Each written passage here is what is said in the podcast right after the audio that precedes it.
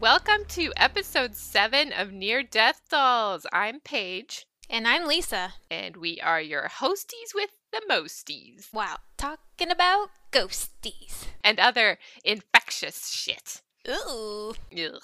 Thank you for joining us today. We've got a pretty morbid tale today, and uh, Paige will be covering it. Thank you, Lisa. Yes, I do have a morbid tale for everybody. Uh, but first, let's get to know the dolls a little bit. Um, in light of some recent events that everyone will be aware of, uh, we can only dream of traveling right now. Mm-hmm. Lisa, if you could travel anywhere in the world, what city would you pick? That's a tough one, but I've been having the itch kind of to go to Paris. I've never been. I know it's a very basic bitch answer, but you know me. Yeah, I've been really craving like French food. I'd love a good croissant. That's awesome. And I would love to see the catacombs. Oh my god, I want to see those catacombs too. They look so cool. I know. I like that really like intrigues me. I would love to see that. Yeah, me too, man. That would be bomb.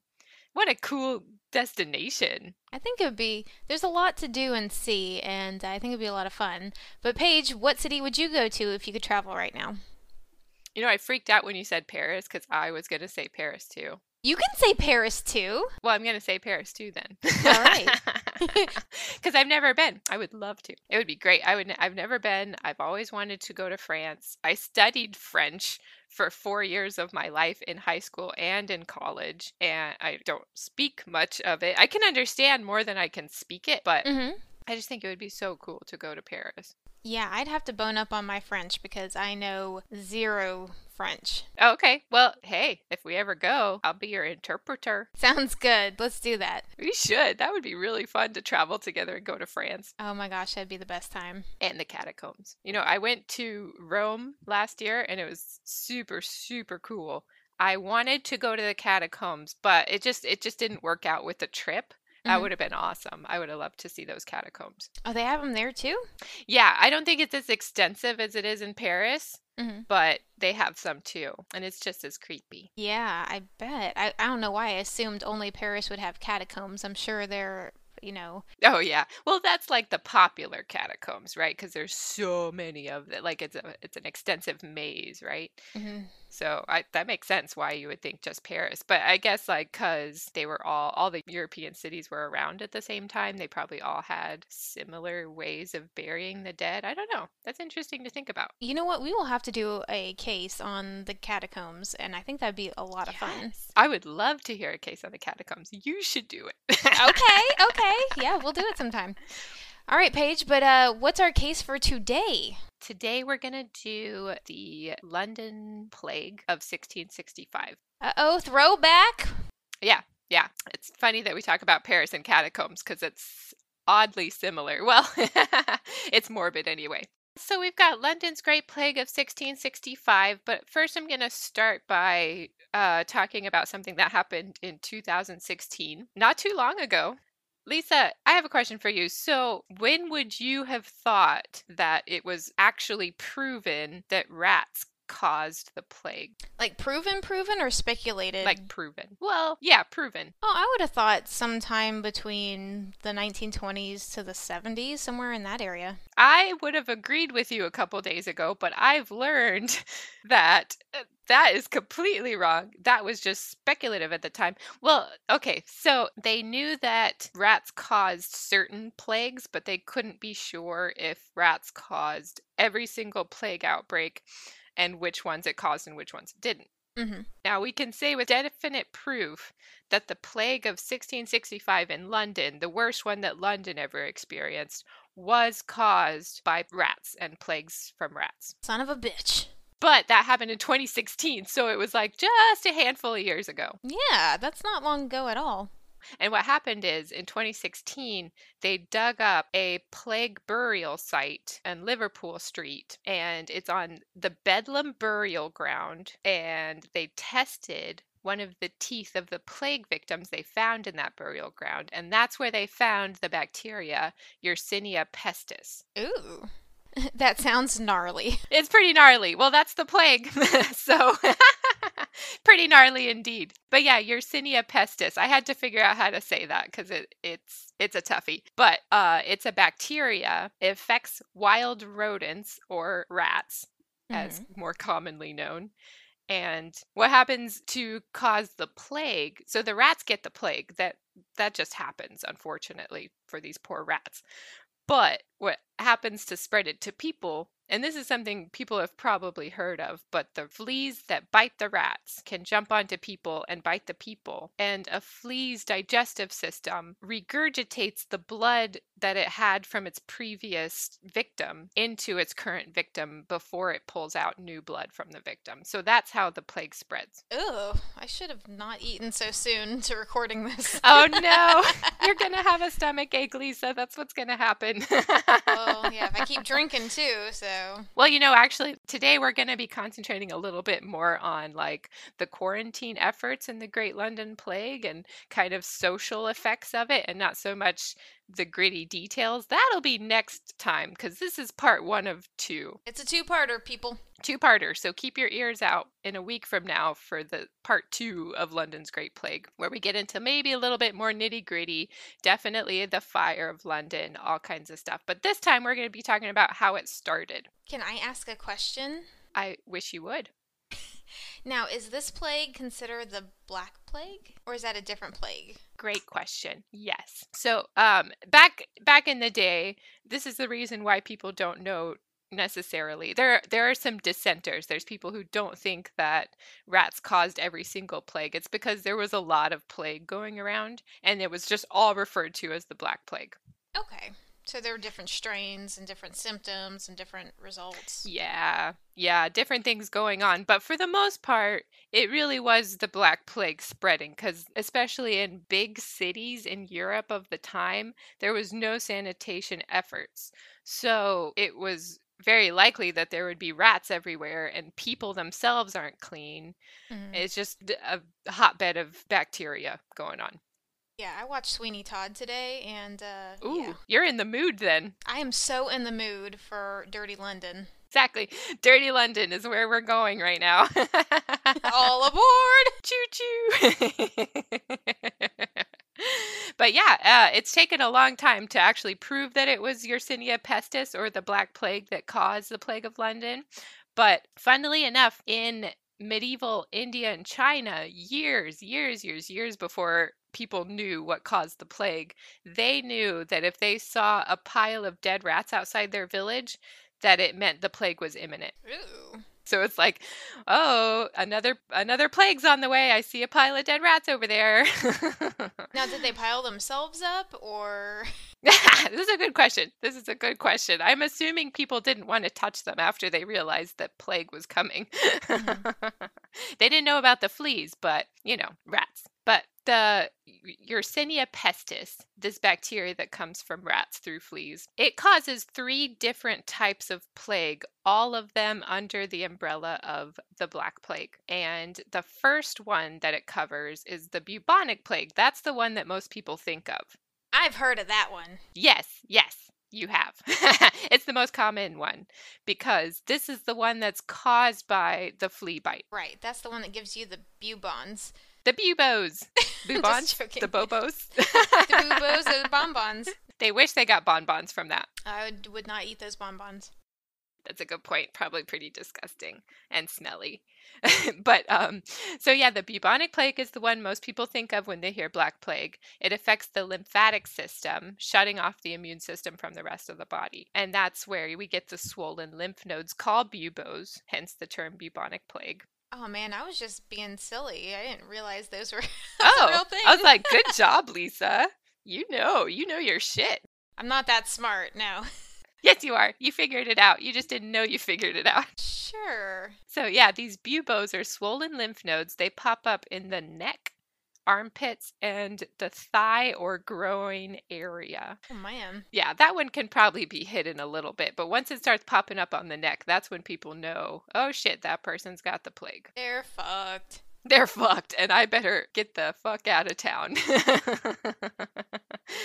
uh, and the symptoms, besides the swollen lymph nodes, include headache, fever, chills, and weakness. So it's basic, you know, you start feeling the fever, you start getting chills, and then your lymph nodes swell up to the size of an apple. That's when you're pretty sure this is the bubonic plague. I'm pretty sure at this point. Right. You you know at that point something's wrong. so the buboes, these swollen lymph nodes, they swell to the size of an apple, like I said, and they harden up and turn black. That's black plague comes from. Oh, so they're now ripe for the picking. Gross, but yes. No. Gross, but yes. but yeah, exactly. So like they get huge to the size of oranges or apples, they turn black, and then once they get so big, they burst open and it oozes out whatever blood and pus was in there. Oh, pretty gross. Man. Yeah, now I'm really regretting having dinner. Oh no. Do you need a bucket next to you? No, once I finish my drink, I'll just I'll vomit back in the cup. It's fine. Ew. but ser- like it, it, doesn't after I talk about these symptoms, it goes away for a little bit, I think. So we'll be okay, I think. All right, just got to power through. Just got to power through. Yeah. Even if you have to shut off your ears for a minute, it's okay. I can keep talking. I'll power through. Okay, good. Yeah. So the bubonic plague is spe- spread by rat flea bites. Um, some could survive this surprisingly. Like they'd get it, they'd either be asymptomatic and just, you know, keep going about their lives being carriers but not knowing about it. Mm-hmm. And some people did get the symptoms. They got the the swollen lymph nodes whatever and they lived. That actually happened quite a bit. But these other two plagues that we're going to talk about that are under the black plague umbrella, they killed instantly. Without treatment, they couldn't survive with these other two plagues. Shit. Right.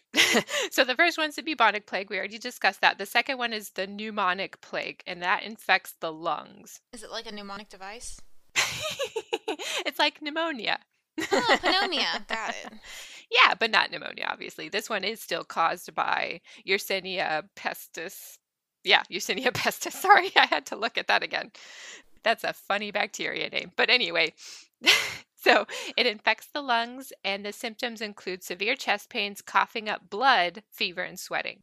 Yummy, right? Not taking that one. Oh, yeah, yeah. So, I mean, if you can imagine when the people are having these symptoms and they're coughing up blood, it infected people very that were in the vicinity of them. Okay, so it would be a it's something that is contagious from person to person. It's not just spread by fleas on rats. Exactly. Yeah. So this is kind of almost a mutation of the same plague where it doesn't cause swollen lymph nodes, it causes uh, pneumonia like symptoms, it coughing up blood, and you die a lot faster from this one than you do from the bubonic plague. And then the third one, which was the fastest killer, was the septicemic plague. Oh, gosh. Yeah, pretty nasty. This one is infecting the blood. So the first one infects the immune system. The second one is the lungs. This one infects the blood. The symptoms include chills, fever, weakness, and shock. Oh no. You go into shock pretty quick. And the reason is is because you die so fast from the septicemic plague. Your body shuts down, you die on the spot. Oh shit. Yeah, we're going to talk a little bit about this as we get into the plague of 1665 because there's accounts of people just being in the market, everyday life, buying bread, and they like, oh, I need to sit down, and they die. And there's no other symptoms except death. But yeah, so people with the septicemic plague could just drop dead in the middle of the street. Because back then, especially, uh, you know, without treatment, it's just going to affect you a lot faster. These mm-hmm. days, though, if you come down with the Black Plague, any of these different um, strains of it, you can go to the hospital, which you should do. You do need to be treated for it. You can go to the hospital and get very basic antibiotics. Now, they hook them up in your IV and you have to stay in the hospital for a couple days, but it's nowhere near as deadly as it used to be. Wait, you're telling me the plagues still exist? Oh, girl, it. I was surprised as well. It there is cases every year of the Black Plague. Holy crap! Really? Yeah. Oh yeah. Yeah. Most of it is in South Africa and like uh, mid middle middle Africa. I'm gonna say Middle Earth. Middle Earth, yeah. Uh, hobbits die of the plague yearly. oh, poor guys. Poor little furry No, no, no. They're fine. The hobbits are good. but there are there are cases of the plague. Obviously, deaths have gone way down because if you catch it, it's easily like for instance, doxycycline is one of the antibiotics for the plague, and that's a super common one. Mhm. So luckily, it's easy to treat these days. Unfortunately, we don't have a vaccine for it yet. That's strange. I feel like we've had plenty of time to come up with a vaccine. They've tried. They've tried. They've come up with several different types of vaccine, but uh, it just doesn't work. I don't know why. So anyway, you can get treated. It's the the real vaccine is just being clean and not having rats everywhere. Ugh, guess I better straighten up my house because there's rats everywhere. you have a cat. The cat's probably killing those rats. Are you kidding me? She would just like watch it walk around and be like, eh, I could take a nap. Aw, little girl. Yeah, she's a lazy asshole. she wants you to get the plague, apparently. I have no doubt. but yeah, so the septicemic plague, just just as a round out of it, it is caused by contamination of blood or other bodily fluids through open wounds. So if, if I had an open wound and someone peed on it, I might be fucked. Yeah, you'd probably be fucked in many ways, but especially if they have the black plague. Okay, I'll note to self: don't let anybody pee on my open wounds. exactly. You you watch those open wounds very carefully, Lisa. I sure will. Sure will. Just rub a little dirt in it, I'll be fine. Oh, oh. Now you're sounding like a, a medieval doctor. Good job, Lisa. But yeah, the so the the septicemic plague could be spread by and we'll be talking about this a little bit later as well. If the doctor lances one of the buboes and the the fluids that are coming out of it happen to touch the skin of the doctor or something and he happens to have a little cut, he also gets the plague. Oh, jeez. But the worst kind, the wor- the septicemic kind, which is Mhm. worse Through the blood, right? through the blood exactly yeah and very fast death from that one um yeah not fun. But so let's let's uh go to the actual plague itself in london and tell the story of how it started. A couple things here that people know about the london plague and i'm sure you have also heard these things. Do you know that rhyme ring around the rosy I do. and did you have you heard the the rumor that it equates to the black plague? I have. Yeah, um, I am sorry to myself and to you to burst our bubbles. Burst our boobles. Burbles. Bubbles. Bubos. as long as we burst them in a sanitary way. but yeah, yeah, unfortunately, Ring Around the Rosie is not about the Black Plague as much as. It's, it would be cool as fuck if it was, but unfortunately, it was written in 1881 Mhm.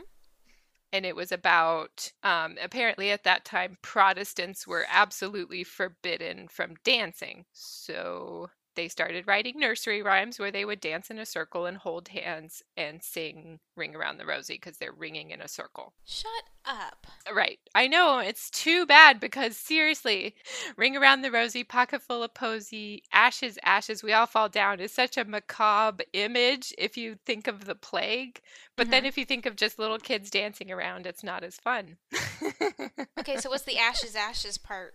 The I can't I it's a good question. I wondered that myself. Ashes ashes. In some versions it says a chew a chew, both of which sound quite uh reminiscent of somebody being sick. exactly. Yeah. So I I don't know particularly what that part is about, but I can tell you I found another version of the same rhyme and it's nothing to do with the plague. I'll tell you what it is right now. It's pretty funny. Okay.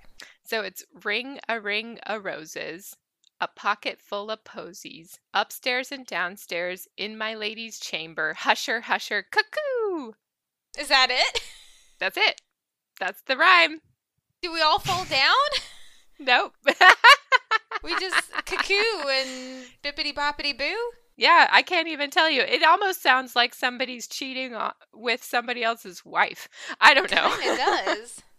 Yeah, in my lady's chamber, husher, husher. Like, don't say anything or else my husband will hear you. I don't know. Cuckoo, cuckoo. Yeah, cuckoo. Oh crap, he's coming. cuckoo. Yeah. exactly. He's a cuckold, I guess. Oh Jesus. so that's that's the point of it is that all of these uh, iterations of Ring Around the Rosie was written in 1881 about something completely different. It's just a rumor that it's about the Black Plague. I'm gonna just keep believing it was about the Black Plague. It just it feels right. I'm okay with that, Lisa. I support you. Thank you. I need the support right now, like a push-up bra. Ooh, girl, I've gone braless, but that's a time another conversation for another time. Look, in this age of the coronavirus, COVID 19, all women are going braless at home right now. It is the best feminist movement in a while. It's great, isn't it? And It sure is. yeah. Yeah, I'm down.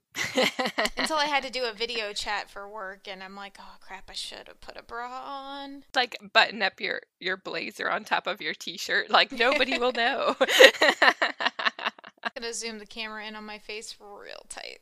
it's like you can see me from the collarbone up. That is it. hmm But yeah, so there's one more thing that people equate with the London plague of 1665. This one is possible.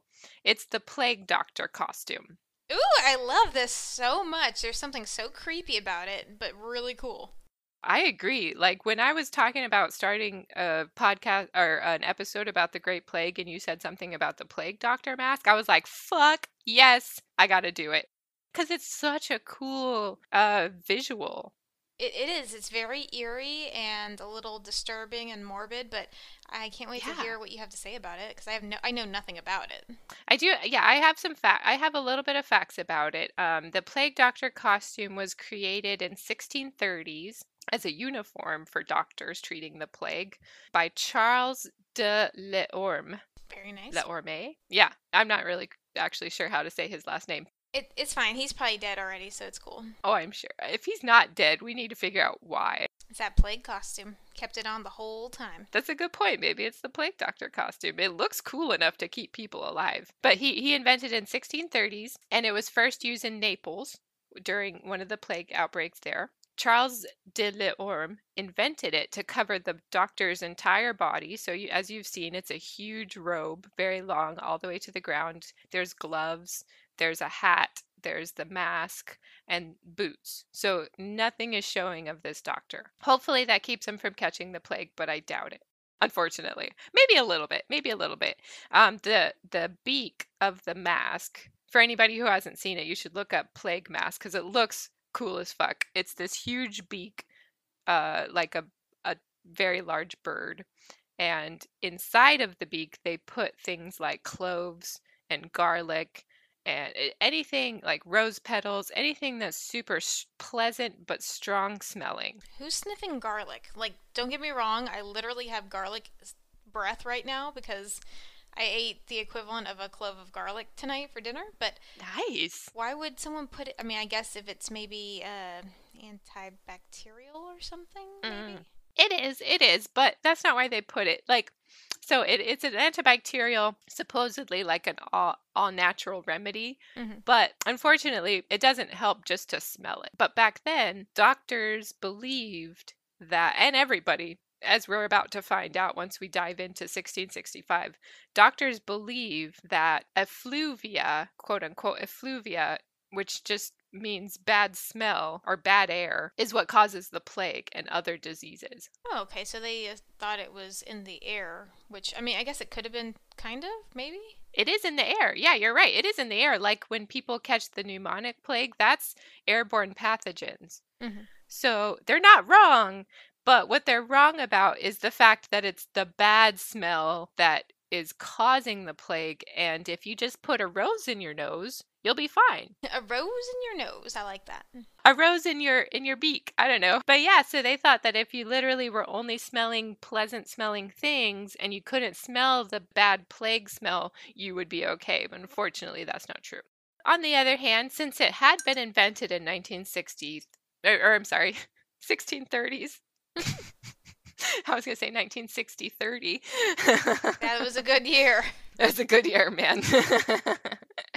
but yeah, since it had already been invented, it was possible that doctors wore these plague masks during the the London plague of 1665. Who knows? It's pretty cool to think about. Mhm. So that's that's a little bit of of the mainstream what people know about the plague of London 1665. Um, now we're going to move into the nitty gritty of the plague itself. Gosh, I'm not ready for this.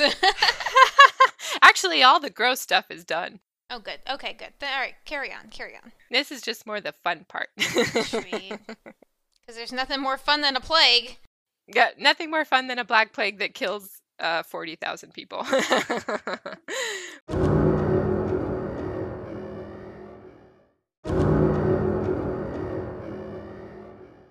Woo! Um, so, the information for this episode from here on out, I've pulled from a book called A Journal of the Plague Year. This was written and published in 1722 after the plague, and it was written by Daniel Defoe. Now, I didn't recognize this name right off the bat. However, he Oh, I know, I know. Hold on. I know, I know. Hold on. What was his name again? Daniel Defoe. He wrote If you get Count this, I'm going to send you a hundred dollars because Count of Monte I didn't get it. Oh, No, no, hold on, hold on, hold on, hold on, hold on. Man in the Iron Mask. I don't think so. Damn it. What, I think okay, that was Dumas. oh, that Man was in the Iron Mask. I believe that was Dumas. Oh, The- okay. But he did write something very, very famous that you will have heard of. What was his name again? Daniel Defoe. I I know I can see it on the book. Okay, just tell me. Yeah. I can't. Go ahead. Okay, okay. Uh, you're gonna you're gonna kick yourself after this. It's Robinson Crusoe. Damn it! Yes, yes, yes. Good job, Lisa. It's it's one of the classics. Okay, all right. I did I didn't get it right, but I I know I had seen it somewhere. Yeah, you were right there. That's amazing. I was surprised because I didn't when I typed in Daniel Defoe because I knew he was the author of the book I read. I didn't think he he had written Robinson Crusoe. I was like, okay, whatever, another author. But anyway, good job. Yeah, Good job. I got it totally wrong. I just knew it was like one of those. Uh, you're, but you yeah, had heard the name, I had. Yes. and I've studied British literature, and I don't remember the name, so I feel like you win. Uh, Daniel Defoe wrote it, published in 1722. He was five or six years old when the plague was around. Mhm. So I can imagine that he probably had some sort of morbid fascination with it and wanted to tell the story of it. Mhm. And he did a lot of research, like a fuck ton of research for this book. He based it off of his uncle's diary Oh wow. yeah, as well as um, some government records he found or, you know, researched and interviews with people who had survived the plague as adults because he was six years old. He didn't, you know, have as much knowledge as everybody else who was adults at the time. So technically it's a novel, but only in so much that he took the accounts of what people have said and put it into um, a fake protagonist. So it's widely accepted as a historical account. Now, Defoe himself, Daniel Defoe, he was born and raised in St. Giles at Cripplegate, which is in London. Now, St. Giles Cripplegate is where the Great Plague of London 1665 actually started. It's interesting that they can pinpoint where it started. It is. And the reason, one of the reasons that they can pinpoint it was because there was some journals at the time published of people who actually had lived through the plague, but then there was also this Daniel Defoe novel, and he talked about um, how two people, the first two people to die of this plague in 1665, happened in St. Giles Cripplegate, where the author had been born and raised. So maybe he, that's why he knew for certain that that's where it started. I'm not sure. So it started in December of 1664. Two people died in St. Giles Cripplegate. It's a very poor part of London at this time. Mhm. Um, it was technically outside of the city of London and it was a shanty town. So extremely bad uh, hygiene, no good sanitation. The city of London wasn't even necessarily sending people out to help clean it up like they were inside of the city. And it housed several families within one house. Um, some said that in the basement there was two or three families found in different houses. So, and it was built as a shanty town to house Irish and French immigrants. So it's pretty sad to think that, of course, the poor people are the first ones to go. Right. But that's where it started, It's in the poor part of town.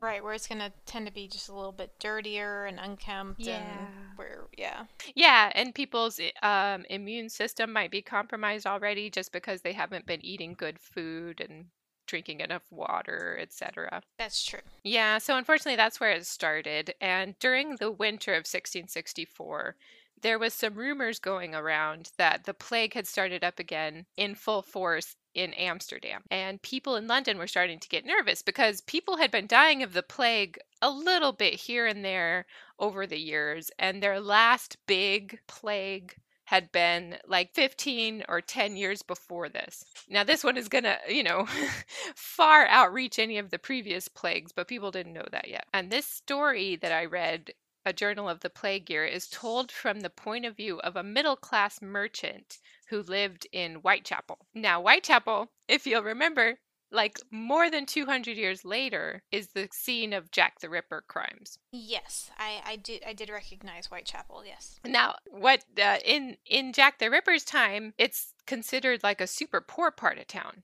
hmm kind of like Cripplegate is at 1665. But in 1665, Whitechapel was fairly affluent. And that surprised me, man. I was like, Whitechapel? Oh, that poor part of town where all those hookers got killed. like when we were growing up, like in our neighborhoods and stuff. Like the neighborhood I grew up in was I felt like kind of a lower, kind of more poor area, and the Sure. house, like the house that I remember you being in, was like to me that was like the rich area. yeah, it was at that time. Yeah, but now driving back to it, I'm like, ooh, this is looking a little rough around here. Yeah, things have changed. I agree. Isn't that funny? It's it's in a short amount of time that neighborhoods can go from like affluent to poor. Yes. Yeah, I I drove by my old house and I found that it was like run down. And I was like, "What the fuck?" Yeah. Anyway, but yeah, so that's what happened with Whitechapel. It was at one time a very industrial up and coming area and in 1665 it was uh, it was still filled with all the warehouses that you'll hear about in Jack the Ripper's time with Mhm. like slaughterhouses, tanneries, breweries, etc. Okay. But at that time, it meant like people were rich. Like people in the area were profiting. At that time, that's where the narrator was living. So he's talking about Cripplegate, which is on the east side of London, and he's living on the west side of London. West side. West side? Yeah, he's he's afraid that the plague is gonna spread and get to the west side. And then in December also, they see something going over London, and it's a comet, and they call it the Christmas comet. Oh, how nice. it sounds cute, but at the same time, they're calling it the Christmas comet, but they're uh, attributing like a bad prophecy to it. What's that have to do with Christmas? Ga- Girl, I don't know. Why you look in the sky and see a comet and think, oh, that means bad things are coming? I don't know, but that's what they thought. It'd be like the comet of hope. Totally. Totally. I mean, it's also that, you know, this is in hindsight. So maybe it's like in hindsight, people started to think the comet was a bad omen. Mhm. But even in the book, the narrator calls it a warning of God's judgment. Yeah, yeah, probably. Yeah, probably.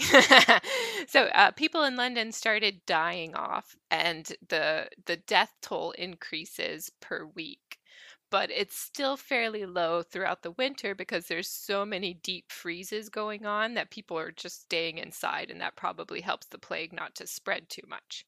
Ah, I'm familiar with this. Yeah, yeah. So uh, the people in London, though, are getting really nervous that these outlying communities are getting the plague, and they start watching the bills very carefully. And the bills are released weekly from the government to tell people how many people have died that week and what they died of. Um, Daniel Defoe makes very detailed notes about these bills and the numbers increasing on the bill as the plague ramped up. For instance, I'm not going to talk about numbers in this episode too much, but I will mention that at the beginning of the plague, the number of bodies buried a week in all of London went from 291, which is a fairly normal number, and that was December 20th, and it went to 474 bodies in mid January.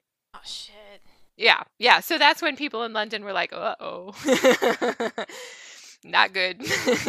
No bueno. no bueno. E- Exactly. But like I said, the winter was a very cold one. It kept the plague from going too far. until about May when the weather started to warm up. So that's when the plague starts ticking up again.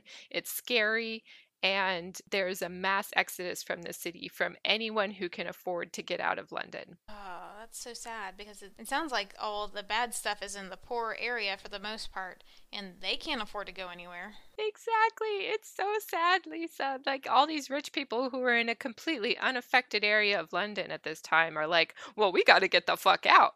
Peace. Yeah, peace out, bitches.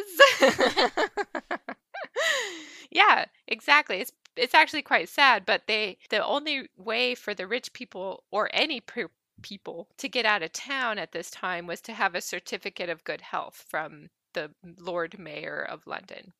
The Lord Mayor? The Lord Mayor. yes.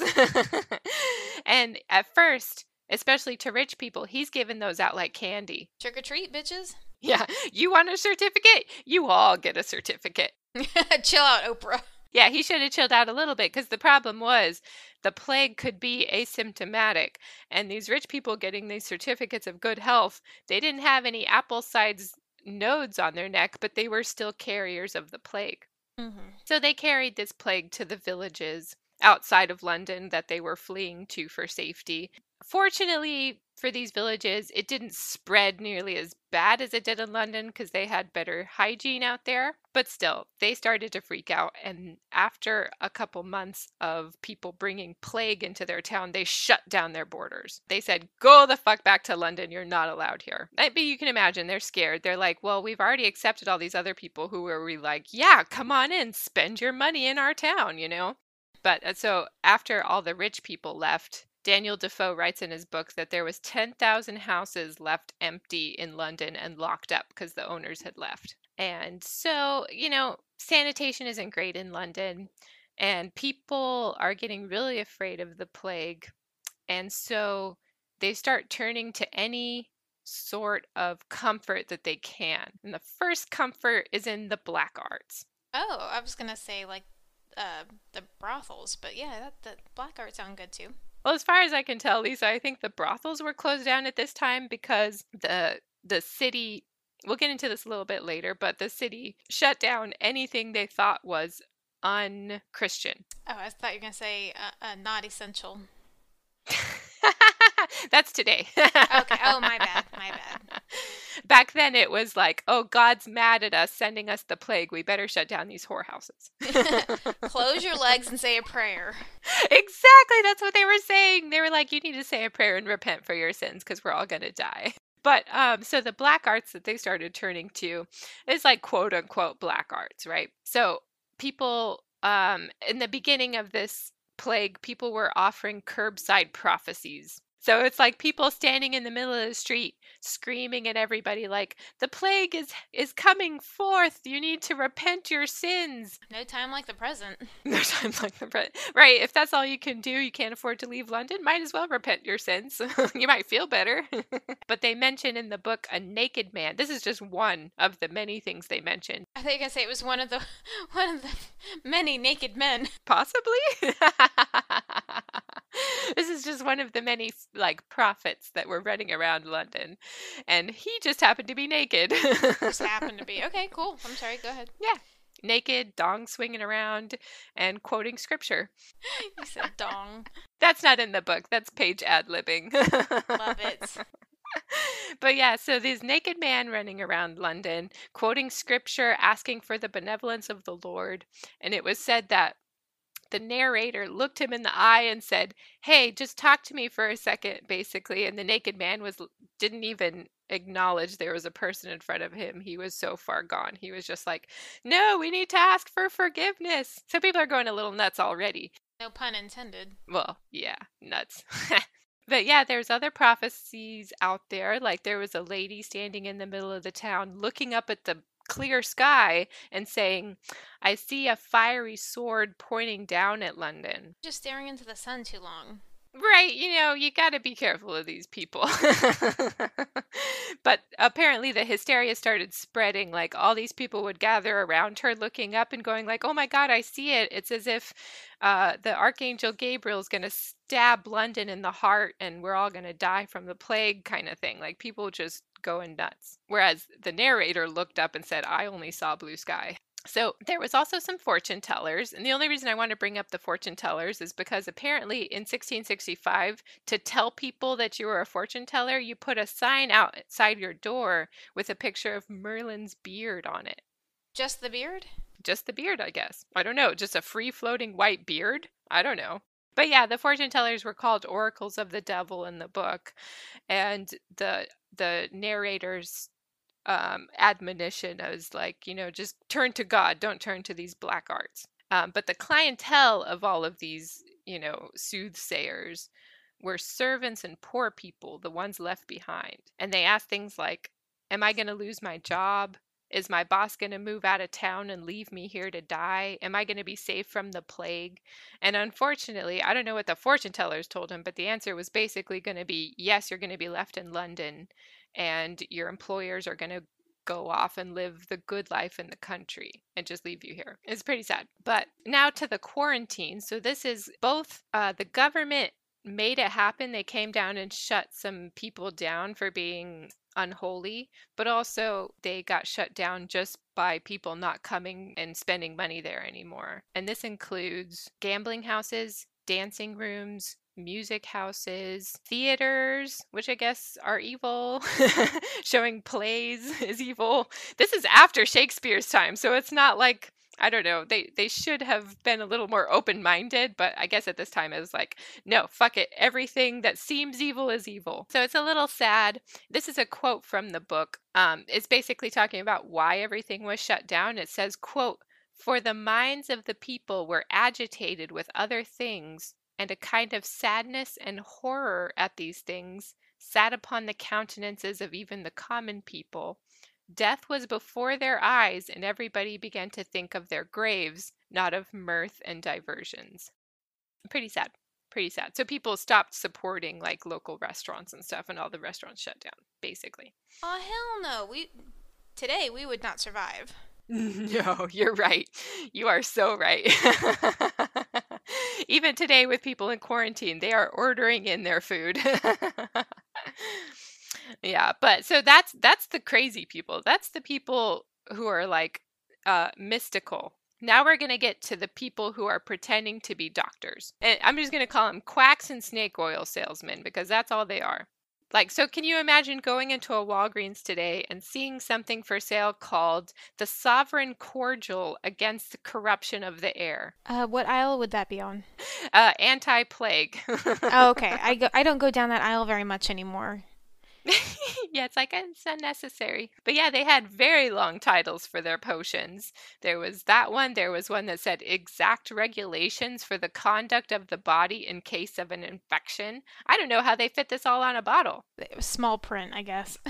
Right. So yeah, there was uh, snake oil, snake oil salesman, but unfortunately, those potions that they're selling contain mercury arsenic, like things that are just going to poison you straight up. So these poor people spending their hard earned cash on potions that have poison in them, trying to avoid the plague. It's, it's just some BS. Yeah. But there was one funny thing I pulled from this. This was written above somebody's door, and I just love it. I would have gone in this shop immediately. it says, An ancient gentlewoman having practiced with great success in the last plague in this city at 1636, gives her advice only to the female sex. Oh, yeah. I would have walked right in. I would have been like, I want to hear what this ancient woman has to say. Mm-hmm. this feels right. But yeah, so there was several different examples like that. I only pulled the one I liked the most. Now we're going to get into the real physicians, quote unquote real physicians. The Lord Mayor, seeing all these quacks pop up and the black arts, the Lord Mayor decided to order the College of Physicians to create a cheap medicine that all could afford to help them with the plague. So they're trying their best. They're doing they're they're they've got the right idea in mind of trying to help people and make it affordable. The problem is nobody knows what the fuck actually stops the plague. Unfortunately, these physicians, they were the ones going into people's houses and this was for free. This was a free service basically paid for by the state. The physicians would go into these plague houses and trying to help these people without promise of being paid by these people. So that part was nice, but unfortunately what they would do when they would go in there is try and lance the boils like we talked about before, the right. A little bit of Dr. Pimple Poppers. yeah, yeah, Dr. Pimple Popper with a an unsanitary knife just poking at the things. this is Dr. Pimple Popper medieval edition. I'd watch the shit out of that. Yeah, pretty nasty though. So they would come in, they would lance the buboes. It's extremely painful for the patient and contagious for everybody around them. You know, the pro- another problem is like I said it's unsanitary, so they touch it with the knife. Other infections get into the bubo. The person dies of a completely different infection and might have mm-hmm. lived from the plague. And also, the physicians died themselves a lot. So even if they were wearing the masks, I'm not sure if they were or not, but mm-hmm. it said in the book the physicians died, quote, their preservatives in their mouths, meaning basically that any medicine they were offering just was ineffective. Right. In June of 1665, this is when the plague started hitting really hard and spreading to other parts of London. Mm-hmm the Lord Mayor ordered infected houses to be shut up and quarantined. So these was force quarantined and even if just one person in the house had the plague, everybody else in the house was locked in with them. Now, there was some jobs created by the government. A lot of people were losing their jobs. Like I said, the poor people left behind, their bosses had gone into the country. They had nothing else to support themselves. Now the the government saw this and they said, "Okay, we're going to create jobs to help battle the plague and we're going to hire all these recently unemployed people." So the posts created by the government are uh, they are forced on people. If the person refuses to do it, they're sent to jail. But as we'll see, a lot of people are clamoring for jobs no matter what because they just need the money. Yeah, so I mean, it really seems like a win win. You know, you're helping and get a job. Yeah. I mean, if that happened right now, I would raise my hand. I'd be like, sure, I'll be the first one, you know, because I want to help people. I want to get some money. It's a government job. But um, the the other thing is if that somebody in the role died or got infected by the plague they had to be replaced very quickly with somebody else that was healthy um, so here's a list of these jobs first one is examiner these are only men and what they would do is just sort of keep their ear out for rumors of the plague. And if they heard that, let's say, Sarah down the street has symptoms of the plague, mm-hmm. he would tell the magistrate of the area that they need to investigate that house. He doesn't have to go anywhere near the house. He doesn't have to talk to the infected people. He definitely isn't even allowed to go in the house. Oh, wow. So he's just a rumor monger basically. The other thing about the examiners, the less fun part, is that they're in charge of ensuring that any items, particularly linens that came from these plague houses, had to be treated with smoke and perfume before being reused or resold. I have a feeling just Febrezing it is not going to help. I have a feeling you're right, Lisa. and so these poor examiners probably caught the plague just from trying to Febreze the shit out of the linens. but yeah, that's what that's what their job was. And the second position is a watchman. And the watchmen were ordered to stand guard at the houses that were shut up due to the plague.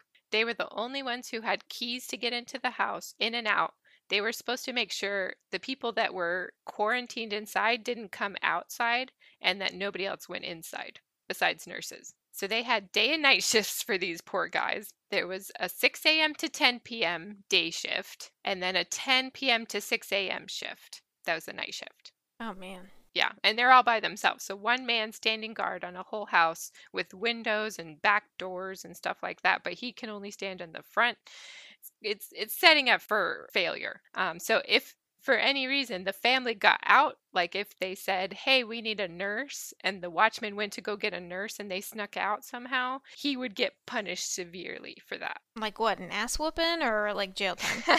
yeah, like like a uh, public whipping. Okay, kinky, but okay kinky. yeah, fun. And the third job is for women. The, the first two are just men. The third job is called searchers. And the searchers are charged with going into the house after the examiners have said this house has plague in it. The searchers go inside, try and diagnose if the people actually have the plague, and then go and report to their boss. And this is something women did. Correct. Only women could be searchers. Why? I don't know. Great question. Uh, are women more expendable or something? It kind of seems like that because this is from the book. It said these women are not allowed to hold any other jobs at the time of their appointment, and physicians could dismiss searchers that weren't fit for the job. This is the only position listed where it has to say that. And I think that's kind of bullshit. Yeah. But it's it's like they're the ones actually going in and can be exposed to the plague. So Yeah. You're just kind of saying, you know, you're just the disposable. You're disposable essentially. Yeah. It's pretty shitty. But now the searchers themselves are accompanied by a man called the chirurgeon, which is basically a surgeon. Okay. And they're male. And at this time, surgeons didn't have to necessarily be doctors. They could be barbers, you know. Or a dentist, right? Or dentists, exactly. It's a completely different world back then. It's not like the highest level of doctor, it's just somebody off the street. Anybody with a scalpel. Yeah, exactly. If you feel if you have no problem going in and seeing sick people and kind of poking them, you're fine. Mm-hmm. so these guys would f- accompany the searchers into the house, but they'd be covered up. I don't know if the searchers were, I doubt it. And they would back up the claims. So the searcher goes in, does all the hard work, and the chirurgeons would be like, "Yep, I think she's right." That's kind of their purpose. And if if they they weren't supposed to go and do other things either so they were paid 12 pence a body searched to help ensure that the surgeons didn't seek work elsewhere now here's the second female position available at this time the nurse keeper is basically a nurse that goes into these infected houses and stays the whole time with the family until the quarantine is over. And that takes 28 days. So if the house is shut up for 28 days and nobody actually dies of the plague during that time or you know they get better mm-hmm. um, they can be let out and the nurse keeper has to stay in there with them. Well isn't that kind of a death sentence for the nurse keeper? Uh-huh yeah it was. It was a death sentence for everybody in the house so it's kind of shitty. Yeah. And the nurse is is there to like just help the person who has the plague. Okay it, it's these aren't great positions. These are not great positions. This is the one. The next one is the one that was the most fought for. Like people were happy to do this job. And these these are the buriers, and they didn't have to go into the house. I guess they would have to go into the house if people died in the house. But really, their job was to drive the death cart around looking for dead bodies at night, only at night. Pick them up, put them in the death cart, and go put them in the the dead pits. Bring out your dead. Yes, exactly, Lisa. Yes.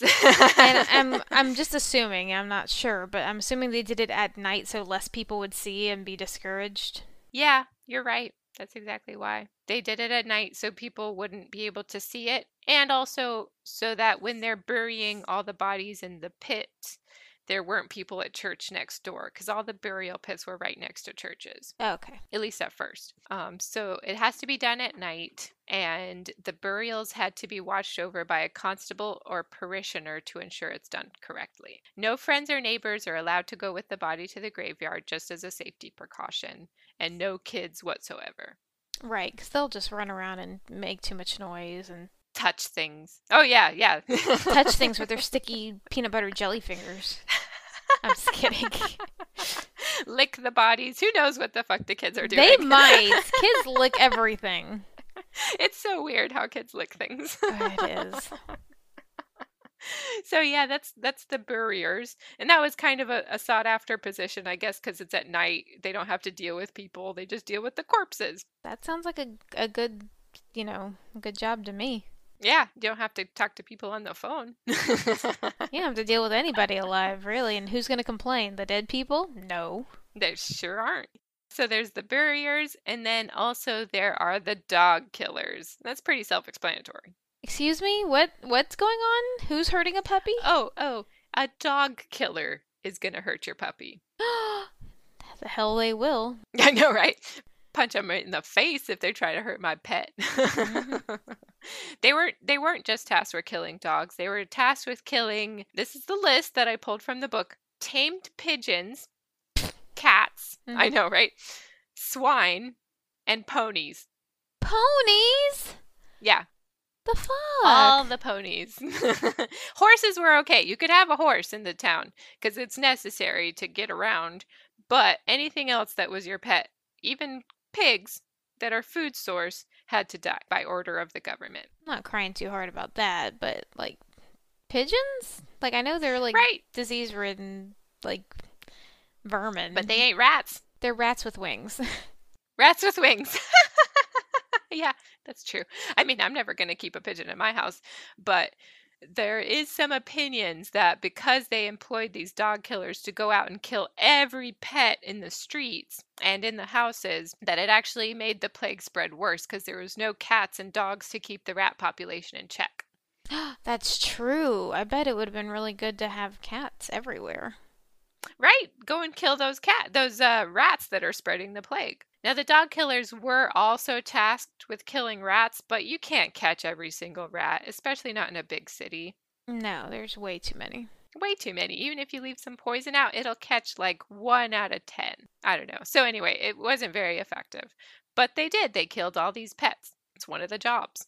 Um, so the another another job that was created are the rakers. They would come and rake up so you're uh, during this time of quarantine, you're ordered every day to clean and sweep the area in front of your house on the street. And you can imagine in these times it was pretty gross out on the streets. People would like throw their toilet bucket out the window.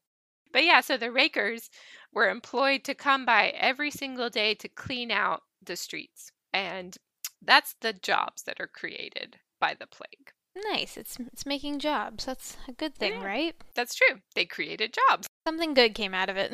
something good came out of it, I guess. People actually had jobs to do. That's true, instead of just sitting around waiting for themselves to catch the plague, because they probably would have caught it either way. Uh, and now we're going to get into these burial pits. Now that we've talked about the buriers, the burial pits were created throughout London by churches in parishes to make sure that there was enough area for the buriers to dump bodies into. So were they mass graves? They weren't like individually Mhm. buried.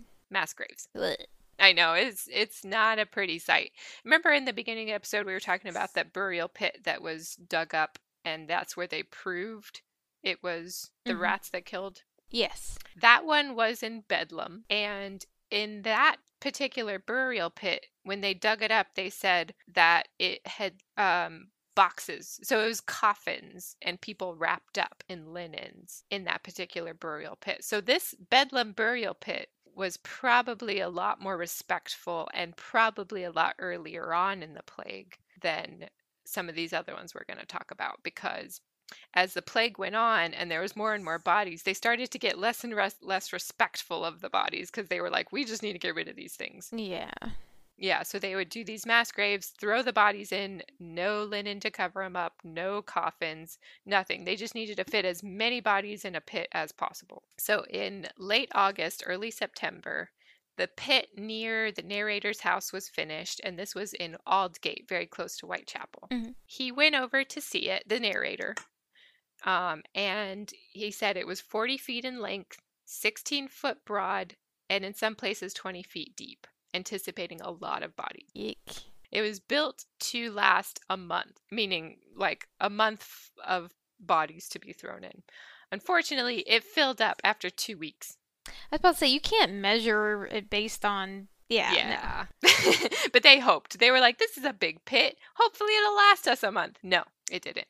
Two weeks after the pit's completion, it was filled with 1,114 bodies, all stacked on top of each other. So, yeah, at the beginning of the plague, maybe they had enough resources and whatever to bury them properly. But by the end, it was just like, just get them in there and put the put the dirt on top of them. We can't have them out on the street anymore. Um, so he he came back to the pit because he was curious to see what it was like at night when people were actually being buried. And he saw a man following the buriers to the pit. When the buriers noticed there was a man following them, they're like, What? What are you doing here? You need to go home. And the guy said, No, that's my wife. That's all my children in that uh, cart that you have. I don't have anything else. I want to at least watch them be buried. So they let him stay against their better judgment because they're not allowed to have any family members at the pit. So he stays and he gets to see the lovely ceremony of the cart being tipped up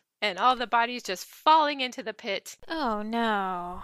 It's not a respectful burial that people should be watching, especially their loved ones. Mhm. So the cart gets tipped up, the bodies get piled in, and they start shoveling dirt on top of it. He freaks out, understandably. Yeah.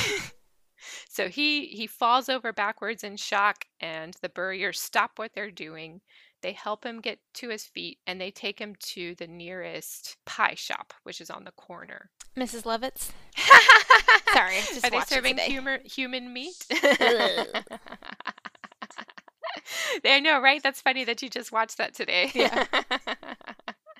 but yeah, they take him into the local pie shop. He's got some friends in there. They take care of him, and uh, they go back to their business. So these burier guys seem like pretty decent dudes. Yeah.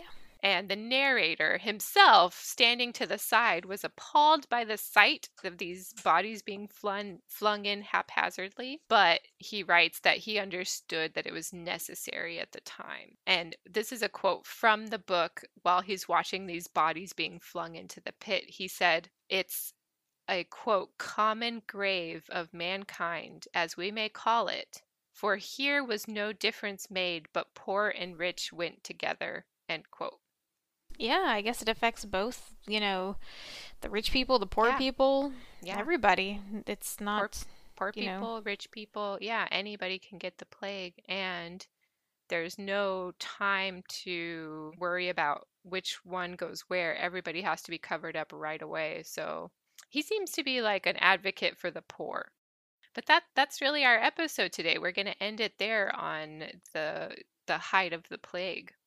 Yikes. Ugh, gross. And uh I know by the time this episode comes out, I don't know where we're going to be at as a you know, a worldwide community with our coronavirus going on, but um gosh, I, I hope- wonder too.